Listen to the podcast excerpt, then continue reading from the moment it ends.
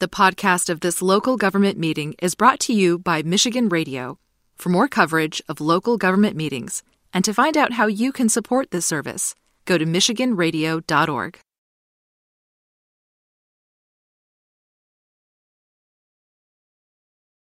Three.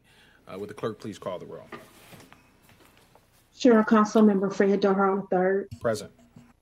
Council Councilmember Coleman Ayan, second. Here. Councilmember Gabriela Santiago Romero. Present. You have a quorum present, Mr. Chair. Thank you, Madam Clerk. Next, we will move to approval of the minutes. Uh, members have been provi- uh, provided the minutes from last meeting. Do I have a motion to approve the minutes? Motion. Hearing no objection, that action shall be taken.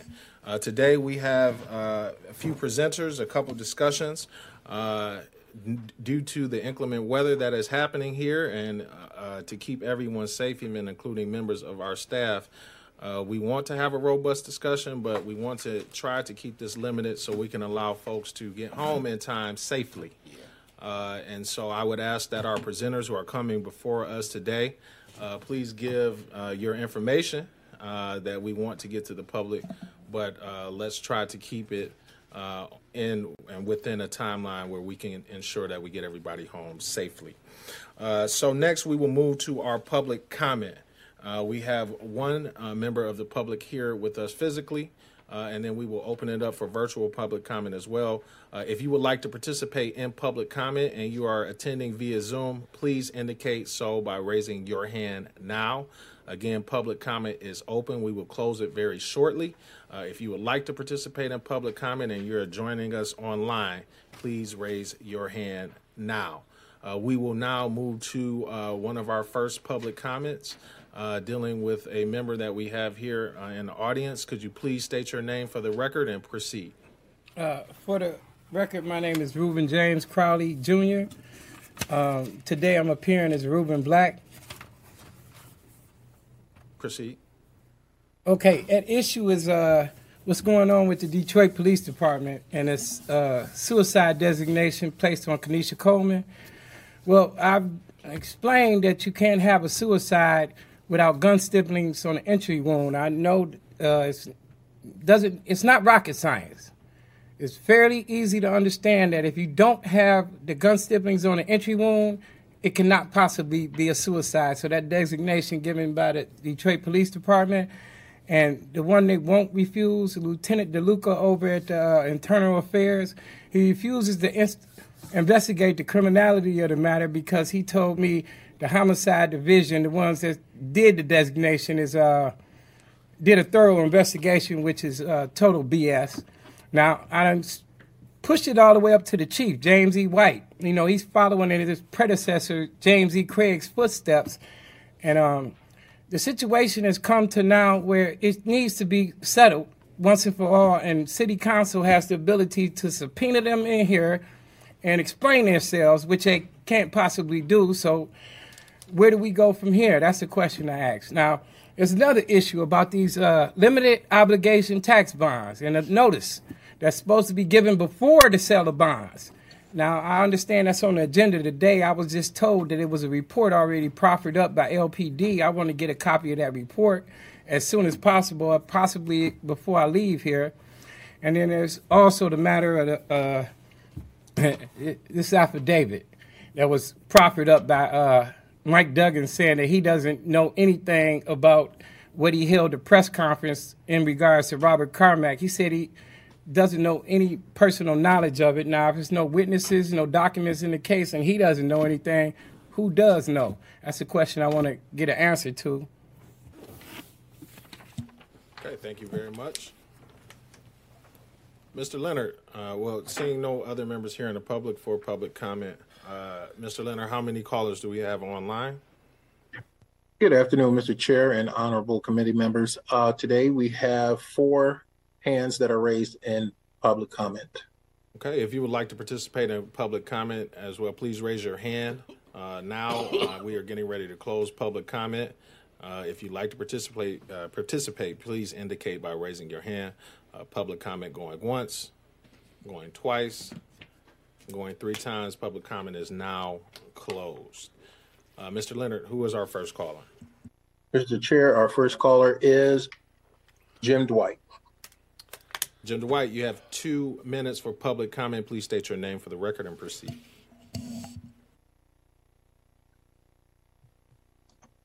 Can you hear me now? We can. Please proceed. Okay.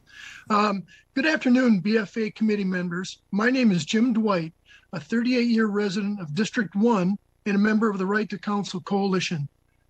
From August 1st through October 14th of 2022, 987 writ of evictions were ordered at 36 District Court.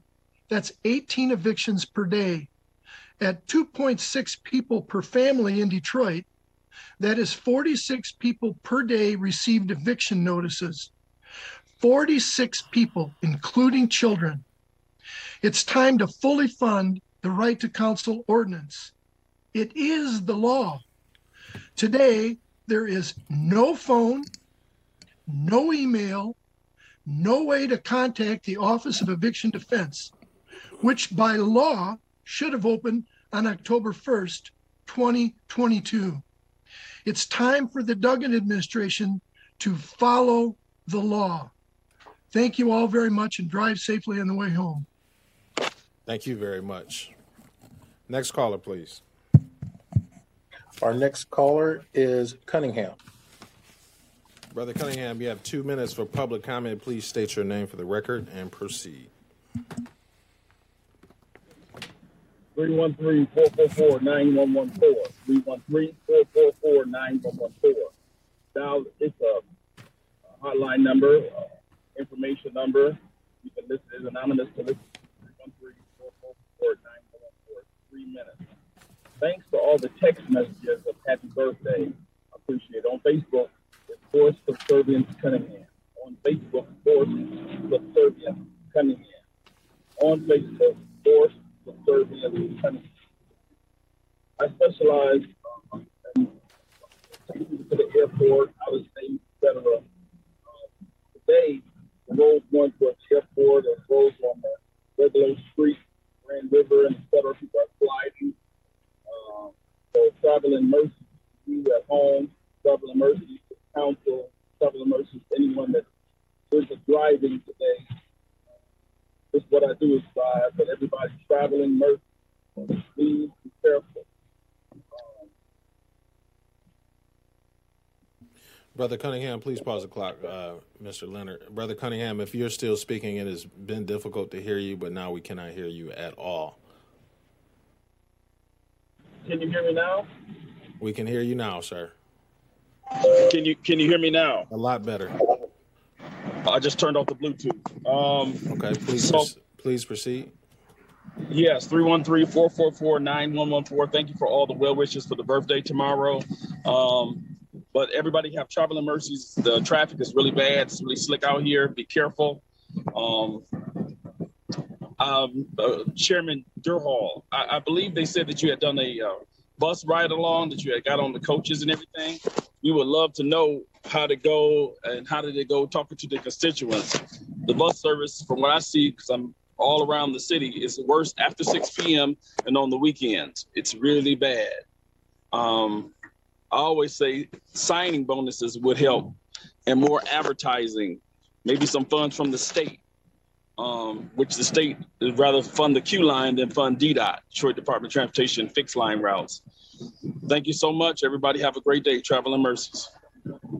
Thank you, Brother Cunningham. Really appreciate that. Uh, next caller, please. Our next caller is Miss Carol Hughes. Ms. Hughes, you have two minutes for public comment. Please state your name for the record and proceed.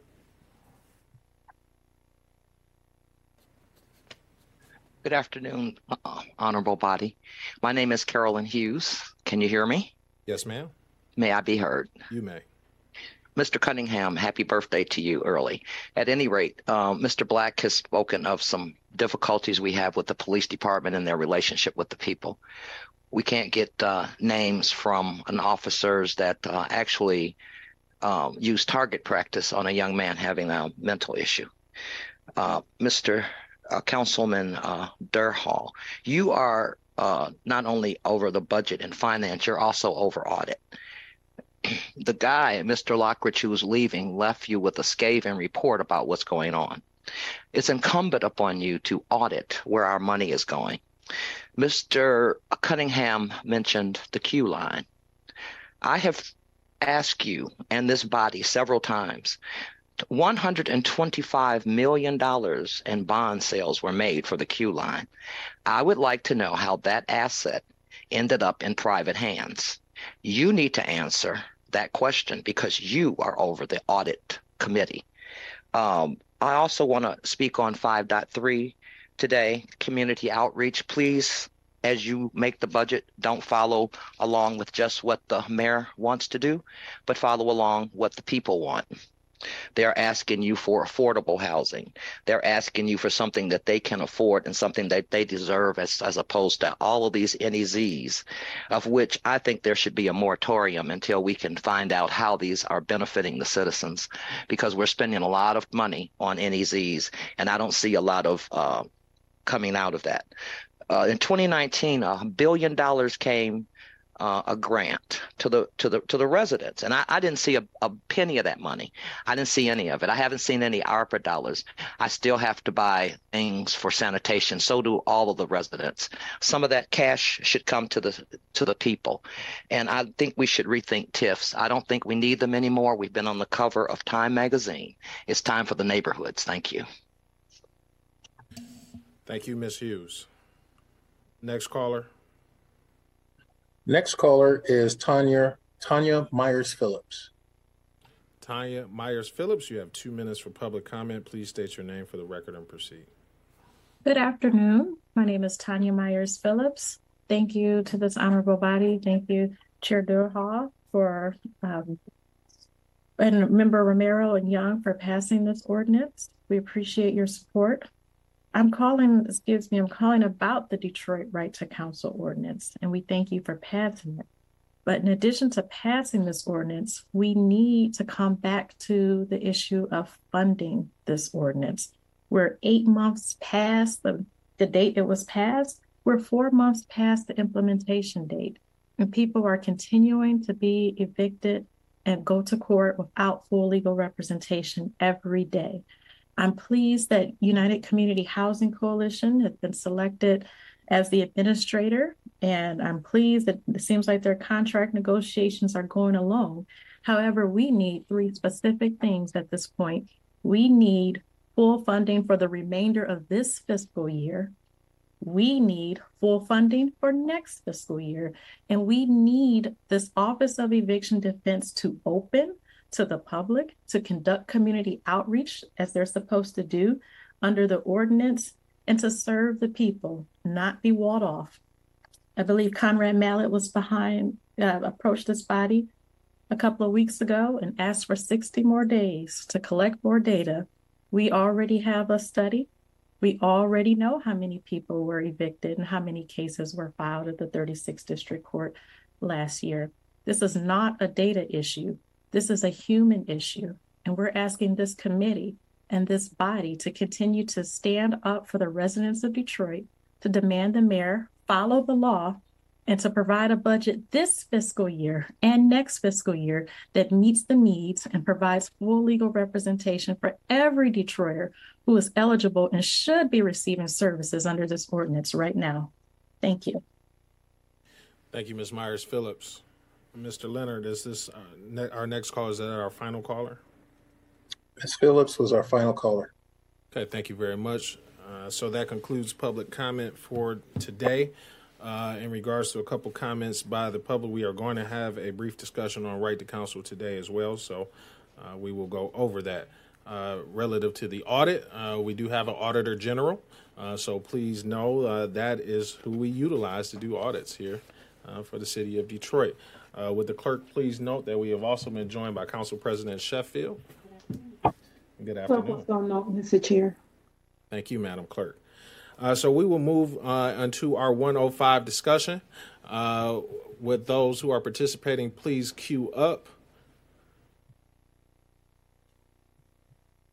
And as mentioned before, uh, we are going to uh, try to keep this as succinct uh, and brief as possible.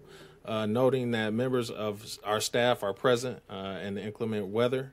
Uh, we want to ensure that everybody gets home safely as well. So uh, I will now uh, recognize and turn it over to our Auditor General, uh, Mr. Lockridge. Good afternoon, sir. good afternoon. How are you, Chairman uh, Hall? Thank you for allowing us to come and present today. So, as the public probably knows, we um, the Auditor General's office is responsible for presenting the uh, the financial position of the city and the results of the activity, and we do that probably for the last 45 years through an external auditor. And so, Plante Moran is our external auditor, and they have a presentation today, and they need to be elevated so they can um, uh, present their um, uh, PowerPoint on the screen. So, if um, I think Carrie Shea is the one, yes, who needs to be elevated. So thank you, Mr. Chair. Thank you, Mr. Auditor General. Mr. Leonard, if you could please grant sharing capabilities to Ms. Shea.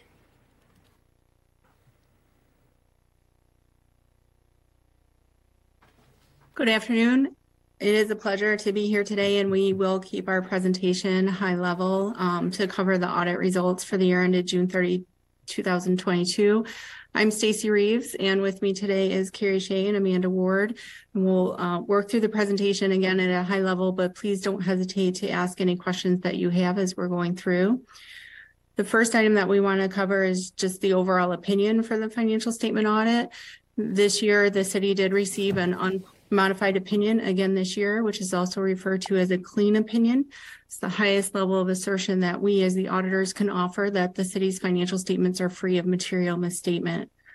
Within the opinion, there were two items that were identified as just matters to be aware of uh, related to the audit. One was the implementation of a new standard related to leases, which is reflected in the financial statements, and another related to a transaction with the Housing Commission that, again, did not modify our opinion, but was just one to bring to your attention. When we're performing the audit, we also issue an end of audit communication, which was in your packet. That communication covers any items that we're aware of as part of the audit process where there was non-compliance with laws and regulations, changes in accounting, or significant estimates impacting the financial statements. The one new item that was identified this year as it related to that activity related to just some non-compliance procedures related to grant activities and the general ledger being tracked in a timely manner. That's not completely new for the city. We did have a similar finding several years ago, but was new this year as it related to prior year. The significant estimates are very common for the city as well as other communities. It does in that in Nevada communication identify those areas where significant estimates occur, as well as the city's approach to those estimates. As part of the audit process, we did have some findings related to internal controls. And we present here a matrix that discusses just the trend related to those findings. And again, this focuses on the financial statement audit. Amanda will be covering the findings related to the single audit and the single audit results in a few minutes. As you can see for fiscal year 22, there were three findings that were identified. There was a finding from last year that was resolved and removed related to controls around the capital asset activity for the city. This year, there were some errors related to that. However, they were included in a general overall finding related to audit identified journal entries because the overall process had improved that the city employed related to capital asset tracking. There were other components of findings from prior years that were addressed and implemented and fixed in the current year. And this is a list of those items that are not recurring related to findings in the current year.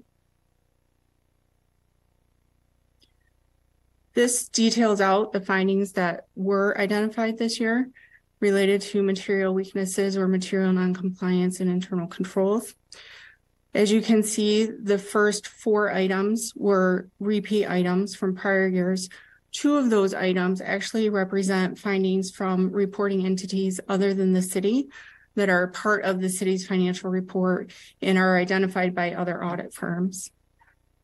The new item that was identified this year is item number five, which related to user access controls when team members of the city are terminated and just ensuring that there's a proper and timely process in place to remove access from users for bank accounts as well as general ledger accounting.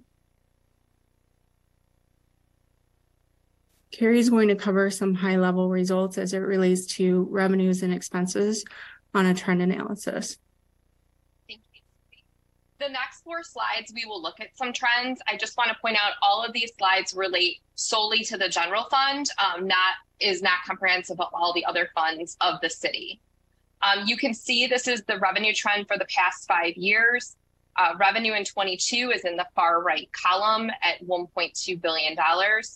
You can see that the most significant um, revenue stream for the city is in orange. That represents the city's income taxes.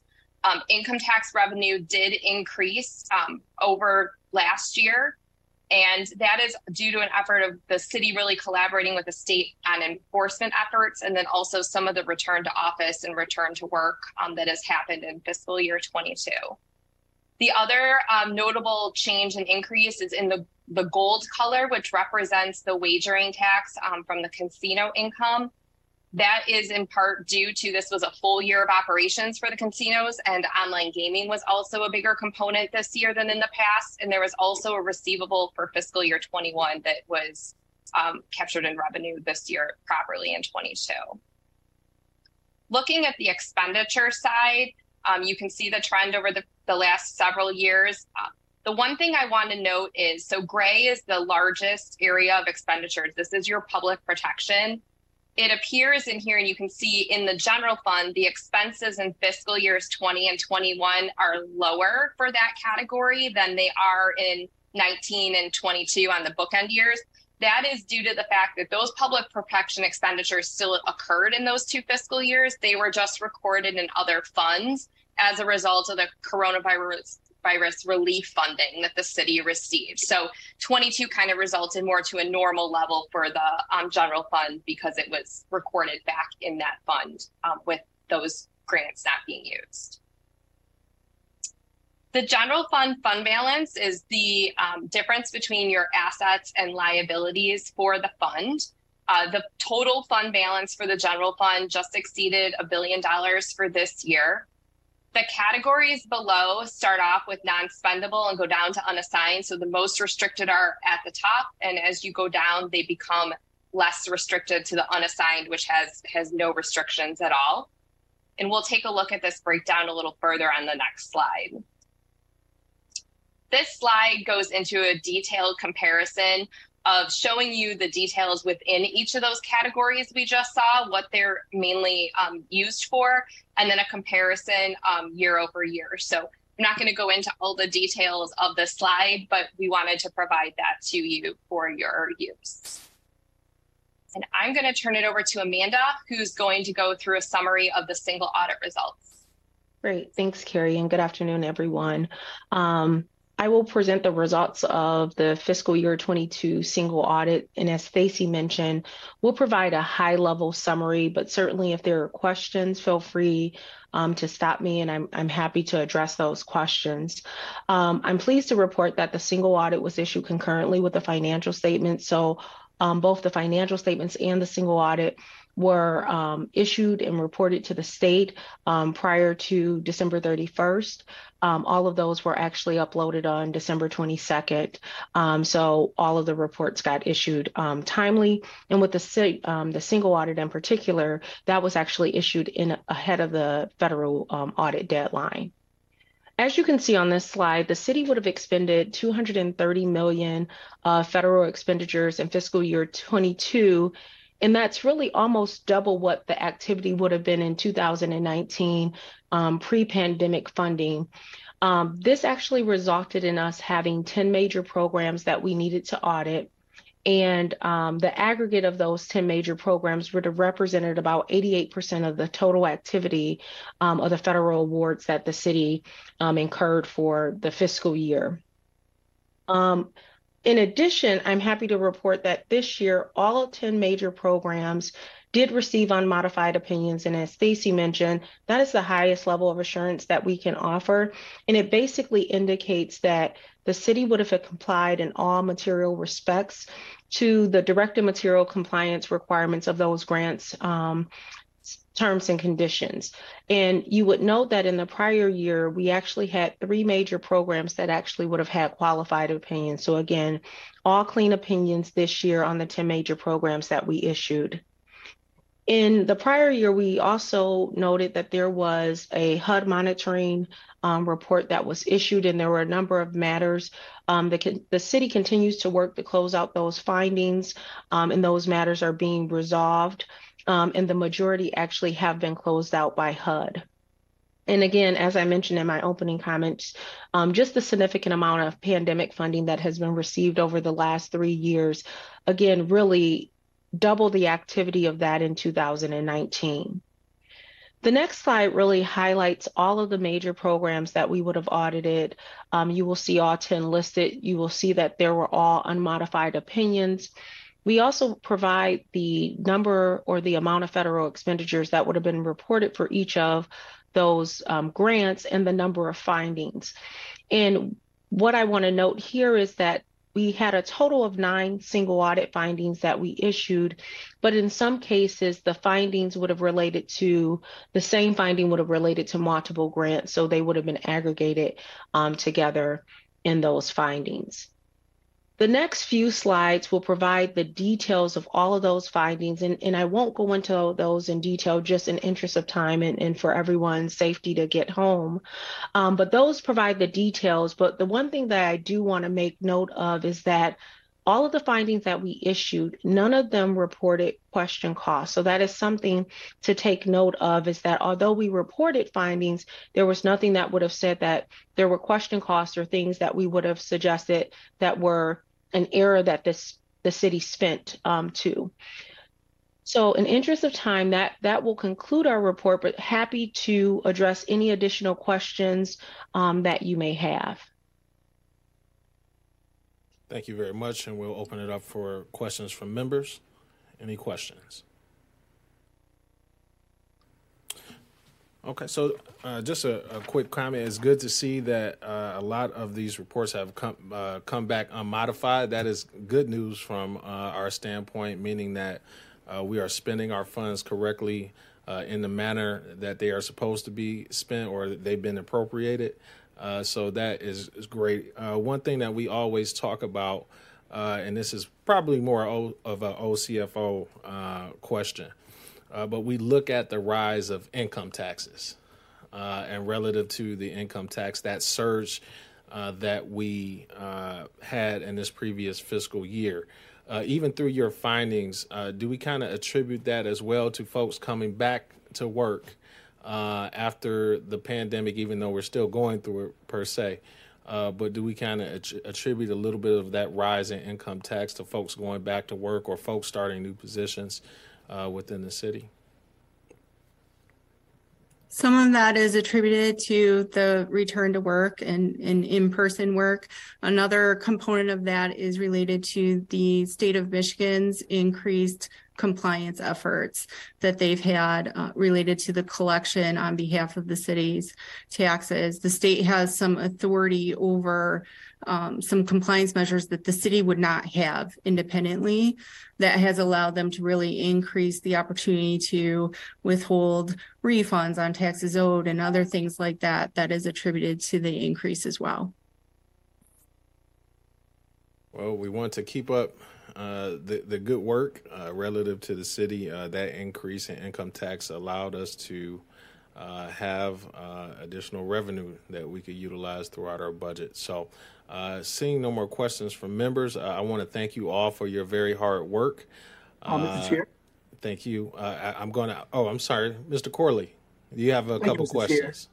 Yeah, not really a question, just a comment indicating that um, we in uh, LPD, as we speak, is working on a review of the 2022 um, annual uh, comprehensive financial statements for the city, and we should have that report out uh, within a couple of weeks. Thank you. Thank you, Mr. Corley. And, and uh, Director Lockridge, could you do us a favor and please uh, inform the public where they can have access to uh, this report as well. I know we get a lot of callers in that would like to have access to audits and reports. Uh, could you please let them know where they can find this report? You're muted, Mr. Lockridge. Yes, Mr. Chair. I believe this is actually on the located on the OCFO's website. So, uh, John, well, perhaps OCFO could actually give the yeah yeah thank you. Through the chair um, um, mr Lockridge is right if if um, folks go to the ocfo office of chief financial officer webpage on the city's website you see all these reports are posted. Um, all reports of local governments are also filed with the state department of treasury so that's also a good place for people that want to not only look at our city's financial statements but but other cities to see how they might compare so uh, but we've made sure that all these reports, as soon as they were issued, were were posted to the city's website, so they're easy for citizens and taxpayers to access. All right, thank you very much. Okay. Uh, again, we want to thank you for your hard work. I know uh, the audit is not something that is very easy. Uh, thank you for your diligence, uh, and thank you to Plante Moran as well. Uh, with that, members, uh, we will now close out our 105 discussion. And we will now move to line item six, which is our 110 discussion for right to counsel. Uh, members noting that uh, line item 7.2 addresses right to counsel as well, the status of President Mary Sheffield. Uh, status uh, to request it to discuss funding for the right to counsel. Uh, do I have a motion to take up line item 7.2 and line item 5 uh, together? Motion. Okay, so we will take those up together. Uh, joining us here to have our discussion on right to counsel uh, is our corporation counsel, uh, Mr. Conrad Mallett. Please join us here at the table.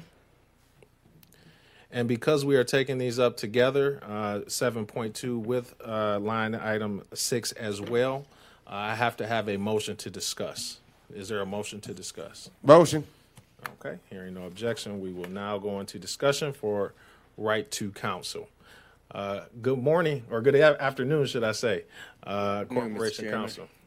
So, uh, to the uh, members of this honorable body, so first of all, I have good news. Um, my friend uh, Tanya uh, Peoples Myers actually stole a little bit of my thunder, but I can say to this group with some degree of relief and excitement, the contract for Right to Counsel was signed by UCHC and the City of Detroit yesterday. Uh, a signed copy of the contract was transmitted by OCP uh, to the Council President's office this morning.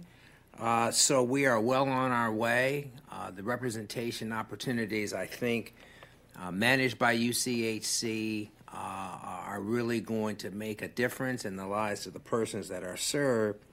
I just want to point out that now that the contract is signed, UCHC then will have the obligation to do its own RFP. So it'll be a short form RFP, but nevertheless, under the ARPA rules that we're managing under, uh, it's required that there be an open bid process for people to uh, offer their services to the organization, in this, in this case, UCHC, that has the administrative responsibility I'm fairly certain, uh, Mr. Chairman and members of this body, that uh, uh, we're going to get very, very robust responses, particularly from the other agencies in the city that have traditionally done work like this. If you remember, the RFP in this case required experience doing this work. Landlord tenant law has its own group has its own complexities uh, it's not as simple as people might think, uh, and therefore, having managed large programs like this really is going to be something that will benefit uh, the persons that we seek uh, to serve. So we're excited. We're on our way. In addition, uh, the next time that we come back uh, to answer questions based on the contract, which I'm sure some of your colleagues or perhaps members of this body will have uh, April Faith-Slaker, the executive director of Right to Counsel, Dylan Adrian, the program manager, uh, and Ted Phillips, who was the president of UCHC, and myself, we will all be here to answer those questions and discuss the process going forward. So we are where we had hoped to be some months ago. Uh, again, Mr. Chairman, I take responsibility uh, for us being behind schedule, but the ARP uh, contract process, actually, I'm really glad to have gone through that as a responsible department overseeing this particular uh, program. I had really, even as corporation counsel, didn't have the full appreciation for the reporting complexity that has to be a part of every one of these contracts because we are certain there will be a series of audits conducted by the federal government, particularly uh, with the new majority in the House of Representatives. So uh, uh I think that you can, Mr. Chairman, your colleagues as well, expect an increasing number of these ARP contracts coming your way.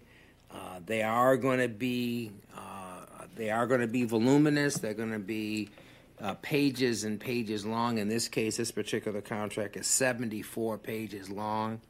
Uh, that's not just because we were trying to think of things to do. What we were uh, intent on is meeting the requirements of the ARPA. So, with that, Mr. Chairman, I will wait for your colleagues uh, to see the contract. I know you'll have questions, and we'll be back. If there is anything particular that I can answer in general, or maybe some of you have already seen it and have questions now, uh, I'm prepared to respond in any way that you'd like. Thank you, Corporation Counsel. We will open it up for questions. Are there any questions? Chair recognizes uh, Vice Chair Young. Thank you so much. Um, Corporation Counsel, good to see you. Always a pleasure, good sir. to see you as well, my I just wanted to ask you, firstly, I'm, I'm, I'm, a little bit confused about this. When they're talking about fully fund, mm-hmm. is it on top of the money that's already been appropriated? Is it that we haven't appropriated the money yet? And so we're still trying to wait for that process to happen. Kind of walk me through when people are talking about fully fund. What does that mean? So I, I thought mean, everybody agreed on amount that we were going to fund this starting out. Well, no, I, I, I, I don't think you can say that, uh, uh, Councilperson Young. What I would say is yeah. this: was that there was vigorous negotiation between the council president's office and the administration. Uh, I can say with no hesitation that the council president uh, uh, agreed to the $6 million, but was not happy then, and I'm sure will evidence her continued unhappiness uh, this afternoon with that number. Um, that the six million dollars was the number that we that that that we agreed to. I don't think there was any representation uh, made by the administration that that was enough.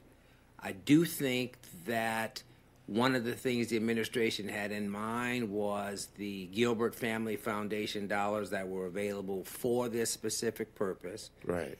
I get the argument that those are private philanthropic dollars and that is not how government should be run. I get that as well. Nevertheless, adding the two amounts together, we are going to be able to represent significantly I think, a large percentage of the persons who uh, need those services. Now, remember, one of the things that is often present in these discussions is the 30,000 eviction filings. I understand that. But the way the process works now, both for UCHC, Lakeshore, Michigan Legal Services, and the CERA program, private attorneys that I know that you all are familiar with because we just extended some of their contracts so they can complete their representation. In order to get the representation, you need to come to court to meet your attorney. You get your eviction notice, it has a date, you come to court, and if you come to court, every landlord tenant court at 3060 is covered every day. so there's no question that there might be persons in need of legal representation, but those persons who do come to court uh, uh, uh, at the appropriate moment that their notice says they must appear get the representation that they need. Uh, that has been true since we've had the CERA dollars, which go back to at least 2020, maybe even 2019. I forgot when the CERA program actually was up and running here in the city of Detroit. That has been the intake process. And for uh, the near term, I'm not going to say the long term, but for the near term, that will be the intake process that UCHC and the other providers of service will continue uh, uh, to have. So there is no question that, based on the observation that one of the uh, callers made, as we do our outreach through the Office of Eviction Defense, as we make sure that the community is aware of the opportunities that, that they have uh, in terms of seeking the uh, representation opportunities that the Right to Counsel Office of Eviction Defense will provide. We should have more people coming to court, uh, and and we are gearing up with the city's represent, representation and dollars made available to meet that uh, increased presence, thus the increased need. Uh, so we'll see. I mean, so the, the, the I mean, clearly, you can uh, uh, if the intake process remains as it is, then there's going to be uh, there should not be any person who needs representation who does not get it. As we expand the program, increase the outreach, there may be a modification of the intake process, uh, but I really do think that that's coming. I don't think that's going to be there uh, in the next four or five months. Man. Yeah, I, I, I just I just want to also ask. So when you're talking about the money, six million dollars, because from my understanding, it was there's going to be some city funds, and there's going to be some ARPA dollars, and there's going to be some Gilbert funds uh, for the Gil- Gilbert Family Foundation. Do I have that correct? There, at this point, these are all. Um, uh, no, I guess we made the decision that we want be, the the these are going to be general fund dollars. Okay. Yeah. So the um, um, no, but the contract is based on ARP. So the uh, what the mix is, and and Mr. Chairman, I mean, uh, uh, Councilperson Young, uh, this contract is based on uh, ARP dollars, uh, and at this point, no general fund. Right, because I because I thought it was an issue about the um, potentially be potentially be seen as a letter of credit. I thought it was the Right, constitutional The ARP dollars are not are not are not subject to uh, that kind of limitation. And then my final question, because uh, we know that a, the ARP dollars will not last, and like you said, the Gilbert Family Foundation dollars not necessarily the way you want to run a government program. Has there been any discussion of increasing the rental property registration uh, required? 'Cause I think right now it's like 11% for landlords that are, that with the city, increasing that and then charging fees, and those fees being able to fund the program. Yeah, I mean, I the there's been no discussion of that that I'm aware of, uh, Councilperson Young. I mean, I think that that's part of the deliberative process that this body, the administration, will have to go through uh, to figure out post ARP what comes next. Yeah. Um, uh, but that is really, really, I think, uh, going, should, that that conversation should be very well informed by the data that we collect. Uh, and and so, I mean, I, I, I do think that this is going to be a huge opportunity uh, for this body really to have in front of it data that the uh, Office of Eviction Defense is responsible for collecting in front of you so that whatever decision gets made is going to be fully informed. Thank you, Corporation Counsel. Thank you, Mr. Chairman. Thank you, Member Vice Chair. Chair recognizes Member Santiago Romero. Uh, Thank you, Mr. Chair. Uh, Good afternoon. Good to see you, Conrad. Um, My question's around timeline.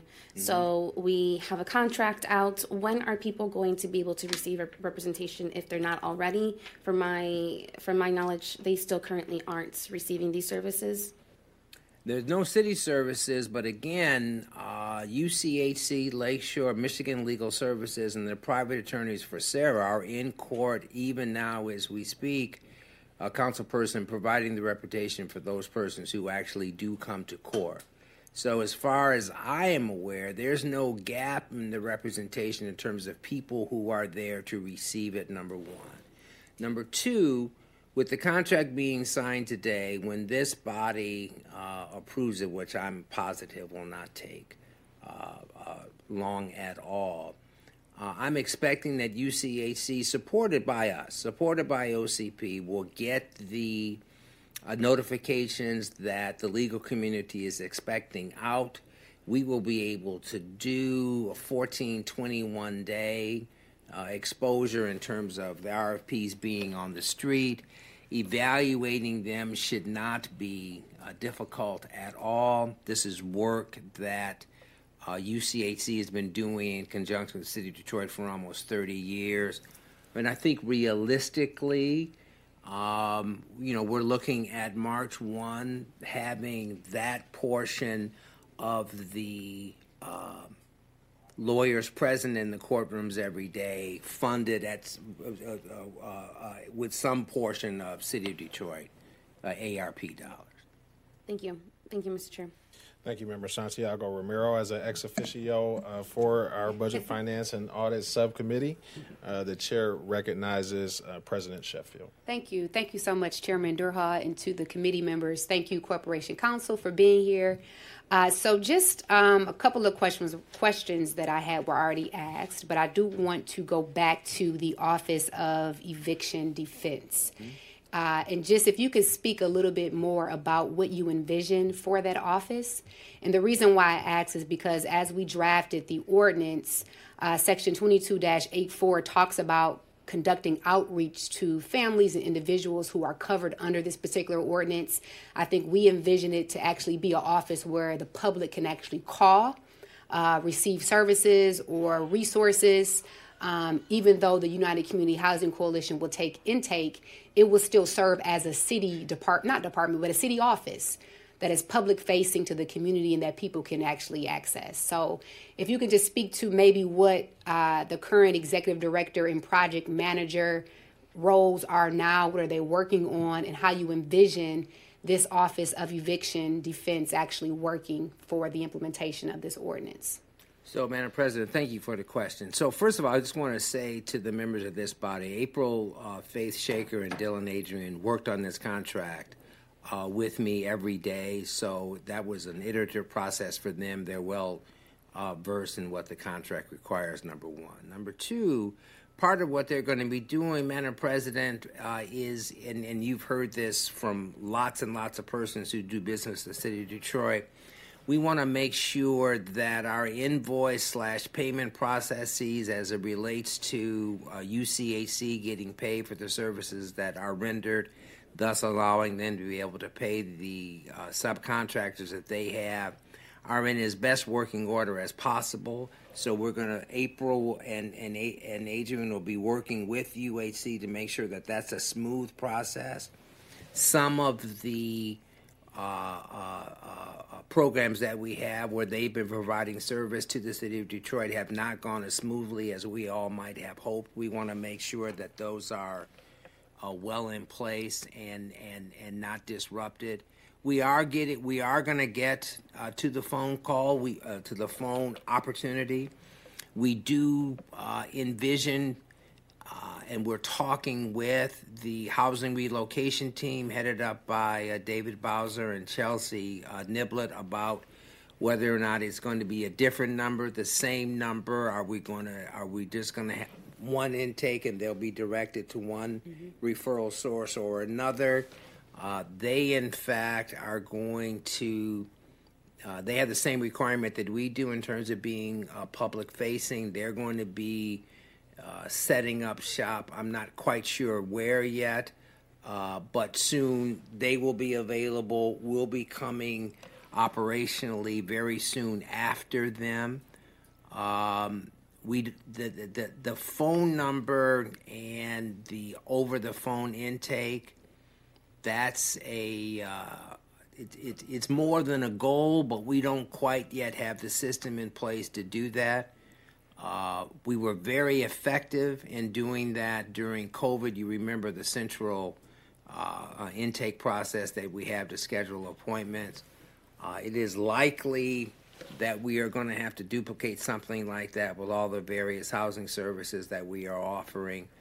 Uh, those are the conversations that we're having internally. We'll have to come back to you and to this body with the plan in the next 30 days. All right, thank you. And I know as the contract comes back, we'll have further discussions, but I think that the Office of Eviction Defense needs to be flushed out a lot more. Um, I know as the sponsor of the, the ordinance myself, I, I envisioned it actually being a public facing office where people can call, they can get resources, they can be directed to the intake with the United Community Housing Coalition um, because I know that they're overwhelmed and underfunded as well too. So I don't want to put too much extra pressure uh, on them as well. And so we can flush it out in more detail, but I just want to put on the record uh, that I think that the office may need to be funded um, and some allocations be added to their uh, to that particular office to make sure that they can do the work that this ordinance um, has required them to do, which speaks to conducting outreach uh, to make sure that people are aware of this particular program. Um, and then the second thing I wanted to mention, um, uh, Mr. Chair, is roughly how many cases will the current contract or allocation cover roughly so people can understand um, how many cases we're looking at with the current amount of funding that we have allocated to date, which is $6 million. Right. So we're anticipating, uh, Madam President, uh, 2,208 a year. Okay. So I just want people to understand uh, you started off originally stating that roughly 30,000 um, cases, Filings. filings, okay. Filings. But we still know most of those filings turn into potential cases. Well, and I'm not dis- I'm, not disagreeing with anything that you're saying. What we don't know, Madam President, is how many of those persons, and I, I will grant you that it is it is a small percentage Mhm. who are not who are not eligible uh, for the 200 percent uh, wage limitation that's the, contained in the ordinance. Not everybody in Detroit who finds themselves uh, subject to an eviction process is simply there because they can't afford to pay the obligation that they have. And those are the persons that need to that that, that are not The going to be eligible. covers. That's right. Right. Okay, so that that's the first. The second thing is is that the you, you you can only provide service, and I do think that the intake model that is currently in place, because this is a complex process, there is energy required on behalf of the lawyer and the client. The modest requirement that you come to court to meet the lawyer that's going to provide you the representation is not an overwhelming responsibility. And I and, and as I indicated, those persons who do come are represented and their cases are managed. So that that that that is that is a truth that we can't ignore. Now that's not to say that with the outreach that you described and all the other aspects of the community uh, uh, outreach that has to occur, that more people won't seek to take advantage. But we'll know, and and and I do think that that is part of uh, the anticipated outcome by members of this body. Thank you. And, and again, I understand what you're saying that everyone may not fall below uh, the income threshold that we set in the ordinance. Uh, but based on the information that I have received to date, there's still a significant amount of families and individuals who uh, would not be covered based on the amount of funding that we have. I know the Stout report estimated, I think, 17 million annually just to cover uh, the need for legal representation in the city. Um, and so I would hope that the Office of Eviction Defense and our new executive director will be providing that needs assessment now. I think that was a part of what she was supposed to do uh, when she comes in and start to gather the data so that we can have that now to know what we actually need as a city from a financial standpoint to uh, standpoint to be able to provide the representation that is needed. So um, I just wanted to come on record to say that I, I support you know the work that we've done to date. I appreciate Corporation Counsel's work in this. Um, I still believe that we should be advocating for more funding for the right to counsel ordinance. Uh, I think that the Office of Eviction Defense will eventually need more funding as well too to make sure that uh, office is properly managed uh, to be responsive to the residents in our city. And I'm looking forward to further uh, discussions as this contract comes before us for approval. So thank you for the work, Corporation Counsel, um, but we have a lot more work to be done. Thank you so much. Thank you, Madam President. And I, uh, I will say this uh, to members as well. I know there are some additional questions. I would ask that they be submitted offline um, relative to this subject because uh, I'm going to ask to bring this back. Uh, as uh, Corporation Counsel has indicated, uh, there's some more research and data that needs to be done to this issue. One of the concerns that I do have uh, as well. We talk about the 30,000, how many of them fit into that uh, right to counsel. I think that is an important number for us to have. Particularly as we're talking about contracting, uh, we want to ensure that we are providing the service to those who need the service. And not to say that anyone who is facing eviction is not going through something terrible, but what this program is designed for, we want to ensure that we are directing our funds to those folks. And then we have the ability as well to know how much funding, if necessary, supplemental funding we actually need to be able to support that relative to the data. So uh, I look forward to continuing that discussion uh, as well. Uh, and so I would ask members uh, for a motion to bring Mr. back. Chair, really quick before we do that, I'm sorry. Okay. Is, is there a way, Corporation Counsel, that you could provide or the Office of Eviction Defense can provide that information prior to the approval of the contract? Out of the 30,000 cases, how many actually will fall within the income guidelines um, of the ordinance that is proposed? And I could put it in writing as a formal request, but I just want to know for the record if that's something that we can get. I'm sure, Madam President, that there are going to be uh, uh, resources that we can rely on. The and, and I, I appreciate the opportunity to respond. What I really had hoped was that the body would give the Office of Eviction Defense the opportunity to collect its own data and share that with you, as opposed to relying data collected by persons whose integrity is not in question, but nevertheless is not going to be uh, uh, uh, not not not based on the experience directly associated with the uh, Office of Eviction Defense. So we can do a literature review and come up with and and indicate uh, Madam President, the sources that we looked at to come to the conclusion that we share with the body, but it won't be it won't be based on any experiential data that we've collected from the office ourselves. So, yeah, we'll, we we will look to see across uh, uh, the reports that are available what their conclusions are, and be glad to centralize them in one place and share them with this body. All right, and we'll put we'll follow up in writing, uh, Member Durhal as well. Yeah, I- Thank I- you, Corporation. No problem. Thank you, and, and, and I do understand you can't make the request from the table, so would you like to, uh, one of us to make the request, Madam mind. President?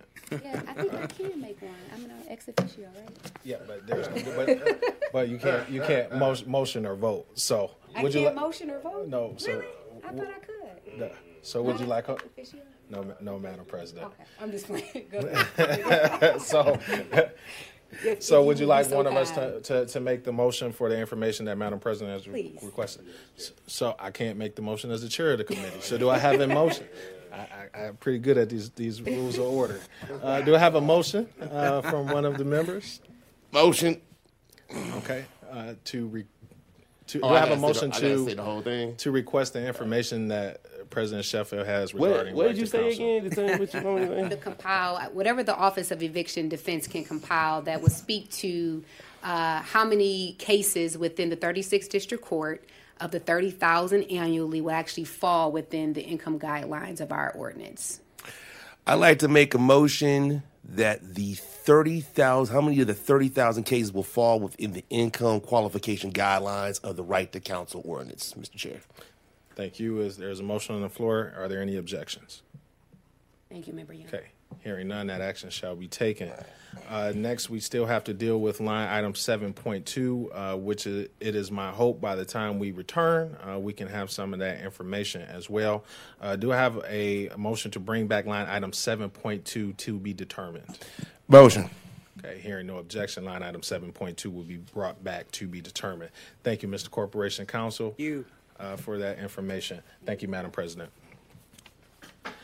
Okay, so next we will move to line item seven point one. We're uh, getting deep into our agenda, uh, and the snow is still coming down. Uh, but we will move to line item seven point one. Hopefully, we can move through this very quickly. Uh, do I have a motion to discuss line item seven point one, members? Motion. Okay.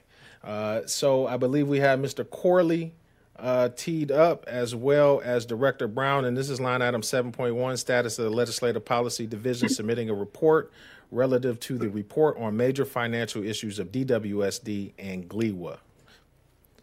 Okay, so Mr. Corley, uh, if you're ready, and I believe again Director Brown is on. If so, please promote him. Uh, and if I ask that we can move very uh, quickly through this, uh, but still be succinct and provide the information that we need. Take it away, Mr. Corley. Thank you, Mr. Chair, committee members.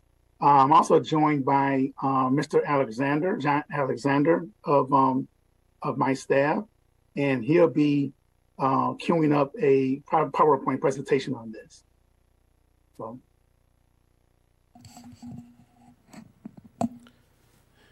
Mr. Leonard, please uh, grant sharing capabilities.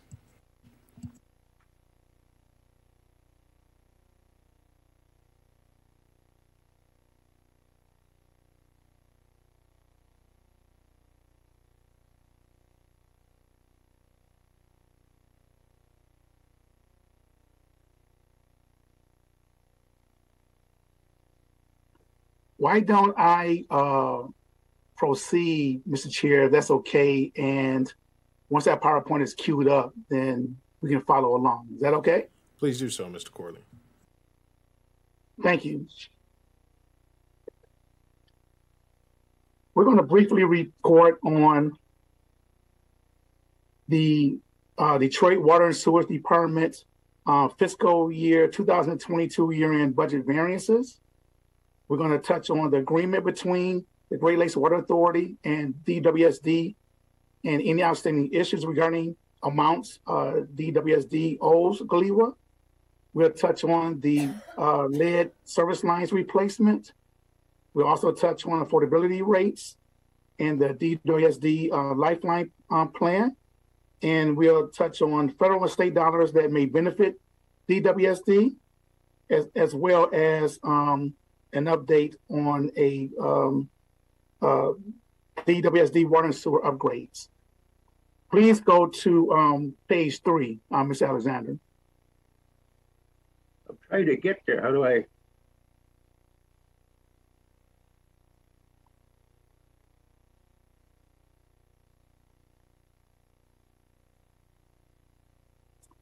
Can you see the first page? Yeah, I can see the first page. I don't know if, if Mr. Leonard can help There it is. advancing it. Oh, there we go. Okay, okay. Okay, thank you so much. Uh, so this um, page shows the um, operating revenues for the water um, department as well as sewer. And for water, there was a $3.9 million surplus in total water operating revenue for fiscal 2022 uh, based on uh, higher uh, water volumes, service charges, uh, offset by uh, a lower revenue coming from GLEWA on the share of the pension. For sewer, there was a $9.3 million deficit in total sewer operating revenue for fiscal 2022, uh, largely due because of the lower share in the pension payment from GLEWA. Um, but there were some uh, surpluses in commodity sales. Next, next slide.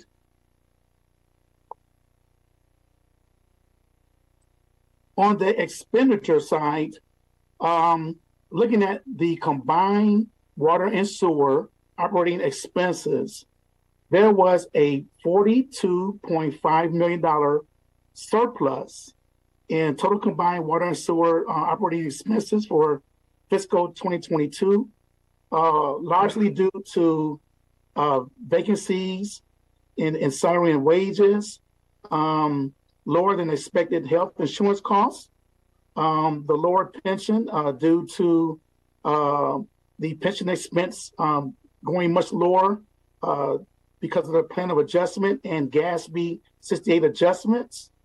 Um, there's uh, were a, a delay in certain projects due to the COVID restrictions in contractual services, as well as a delay in project starts um, because of the COVID restrictions under the supplies and operating expense category.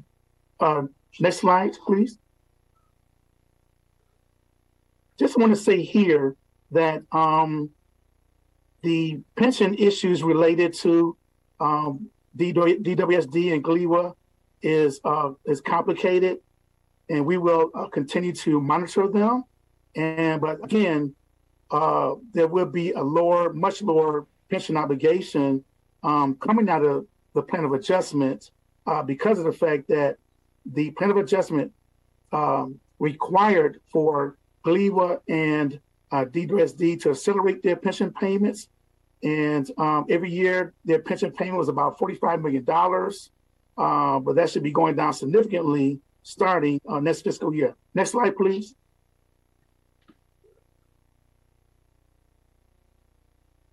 Just looking at um, the combined water and sewer uh, expenses from a departmental uh, perspective, there was a $18.2 million surplus in total combined water and sewer expenses at the departmental level for fiscal 2022, um, primarily because there were uh, project delays um, in residential plumbing and lead line replacement um, uh, because of the COVID um, impact in, op- in the operations category.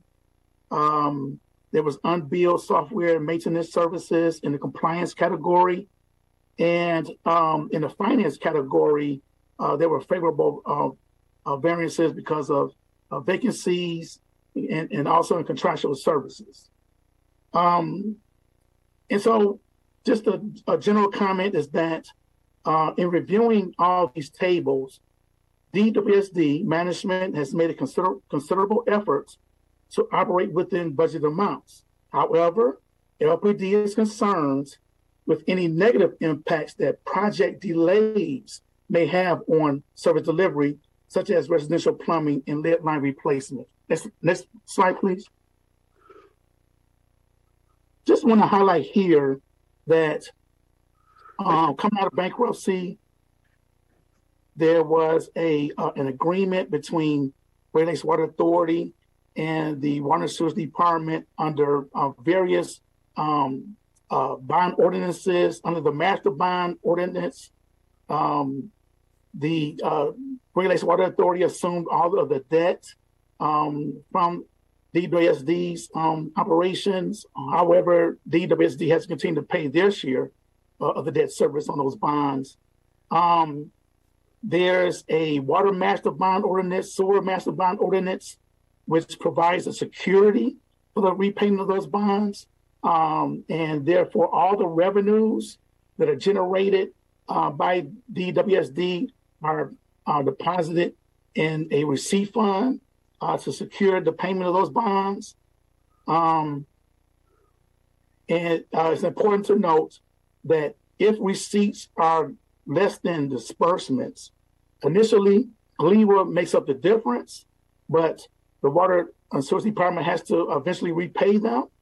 Um, on the water side, uh, there, there, was no amounts due to um, from from DWSD. However, on the, on the sewer side, there were um, um, outstanding um, amounts due from fiscal years 2016, 17, and 2018. However, as of June 30th, 2022, DWSD um, has paid all of the amounts owed to GLEWA for uh, any shortfall. So we uh, commend them for that.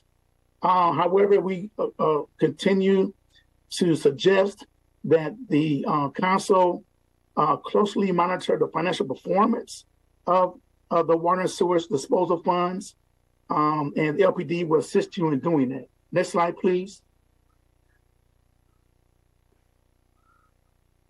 Regarding uh, lead service lines replacement, uh, based on um, uh, updated information in November 2022, there's about 1,700 lead line service lines that have been replaced uh, since 2018, uh, funded through the DWSD Capital Improvement Plan.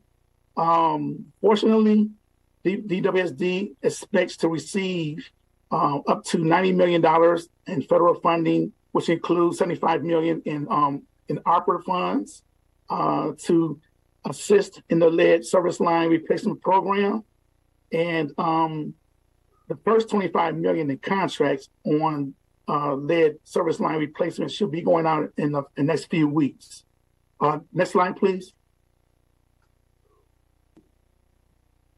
Um, when it when it comes to affordability rates and the DWSD Lifeline plan, uh, we we know that it, it, has been a constant um, uh, struggle for DWSD to to deal with um, affordability uh, efforts. Um, right now, there's about sixty thousand uh, households, city households that have delinquent water bills, uh, which is about twenty seven percent of the twenty thousand residential customers. Um, you know, uh, accounts receivable has increased dramatically.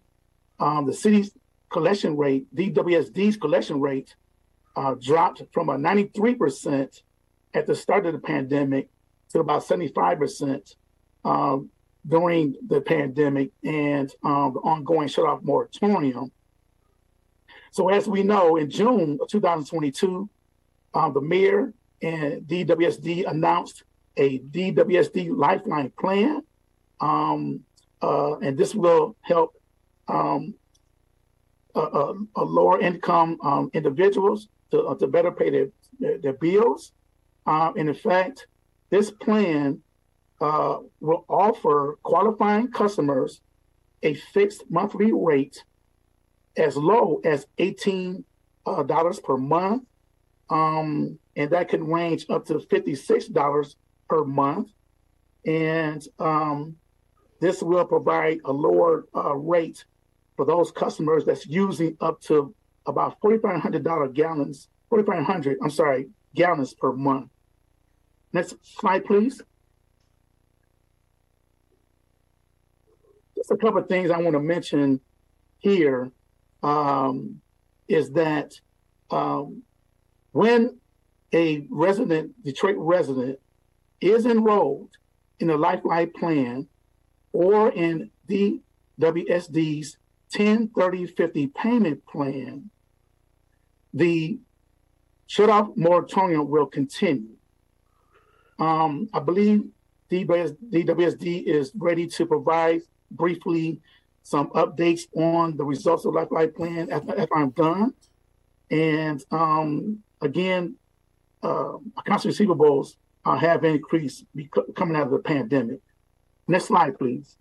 Uh, Mr. Corley, I, I, want I want to stop you right there. Um, what we are going to do, just in the interest of time, uh, this is a very important issue to residents uh, relative to water affordability and the moratorium. Um, I know we were expecting to have Director Brown on, and there may be somebody from DWSD, but again, due to the inclement weather, weather I'm trying to get folks out of here. Uh, and so, uh, what I am going to do, because uh, I would like to take a deeper dive, I know members have a number of questions uh, relative uh, to this subject, and I don't want to limit their questions to time uh, some questions that we may have even received through our offices to to the public. but let me ask you a couple. questions. Is this already published on LPD's website? This report? yes, sir. Okay, so this is what I like to do because I really would like to have a robust discussion on this, uh, considering, again, this is one of the hottest issues uh, that affect our residents. I just held last night um, our community meeting and we had DWSD there, and there were a number of questions, and I do not want to rush through uh, this issue. And so, um, if you can let us let members of the public know where they can find this, uh, after that, I am going to motion that we bring this back in one week so we can have the discussion that it deserves uh, for this topic. So could you let us know where they can find it so they can even members of the public can have a week to even review it before we bring it back? Yes, uh, uh, members of the public can go under the City Detroit's website into City Council's website. Then you will go to the Legislative Policy um, Division's website and look at um, reports, and you should you should find this PowerPoint. Okay, thank you so much. And again, I appreciate your work. I don't want to rush through this. This is an important issue. Members, do have a motion to bring back line item 7.1 in one week? Motion. Okay, hearing no objection, that action shall be taken. Again, thank you, Mr. Uh, Corley. And I know I would like uh, to recognize Ms. Deborah Popovich uh, who was on uh, just uh, to talk to DWSD uh, on behalf of Director Brown, but we are going to bring this back in one week and look forward to having the discussion it deserves next week.